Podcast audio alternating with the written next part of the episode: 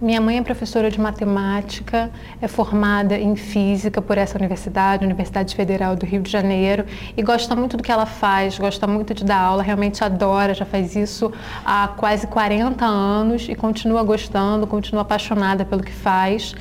Minha irmã também seguiu essa área, faz física, só que tem um interesse também um pouco diverso, que ela adora línguas, então além de ser aluna de física e futuramente professora, ela também é professora de espanhol, gosta muito, faz vários cursos e tem esses dois interesses aparentemente diversos, né? Um a física, o outro o espanhol e, e línguas estrangeiras.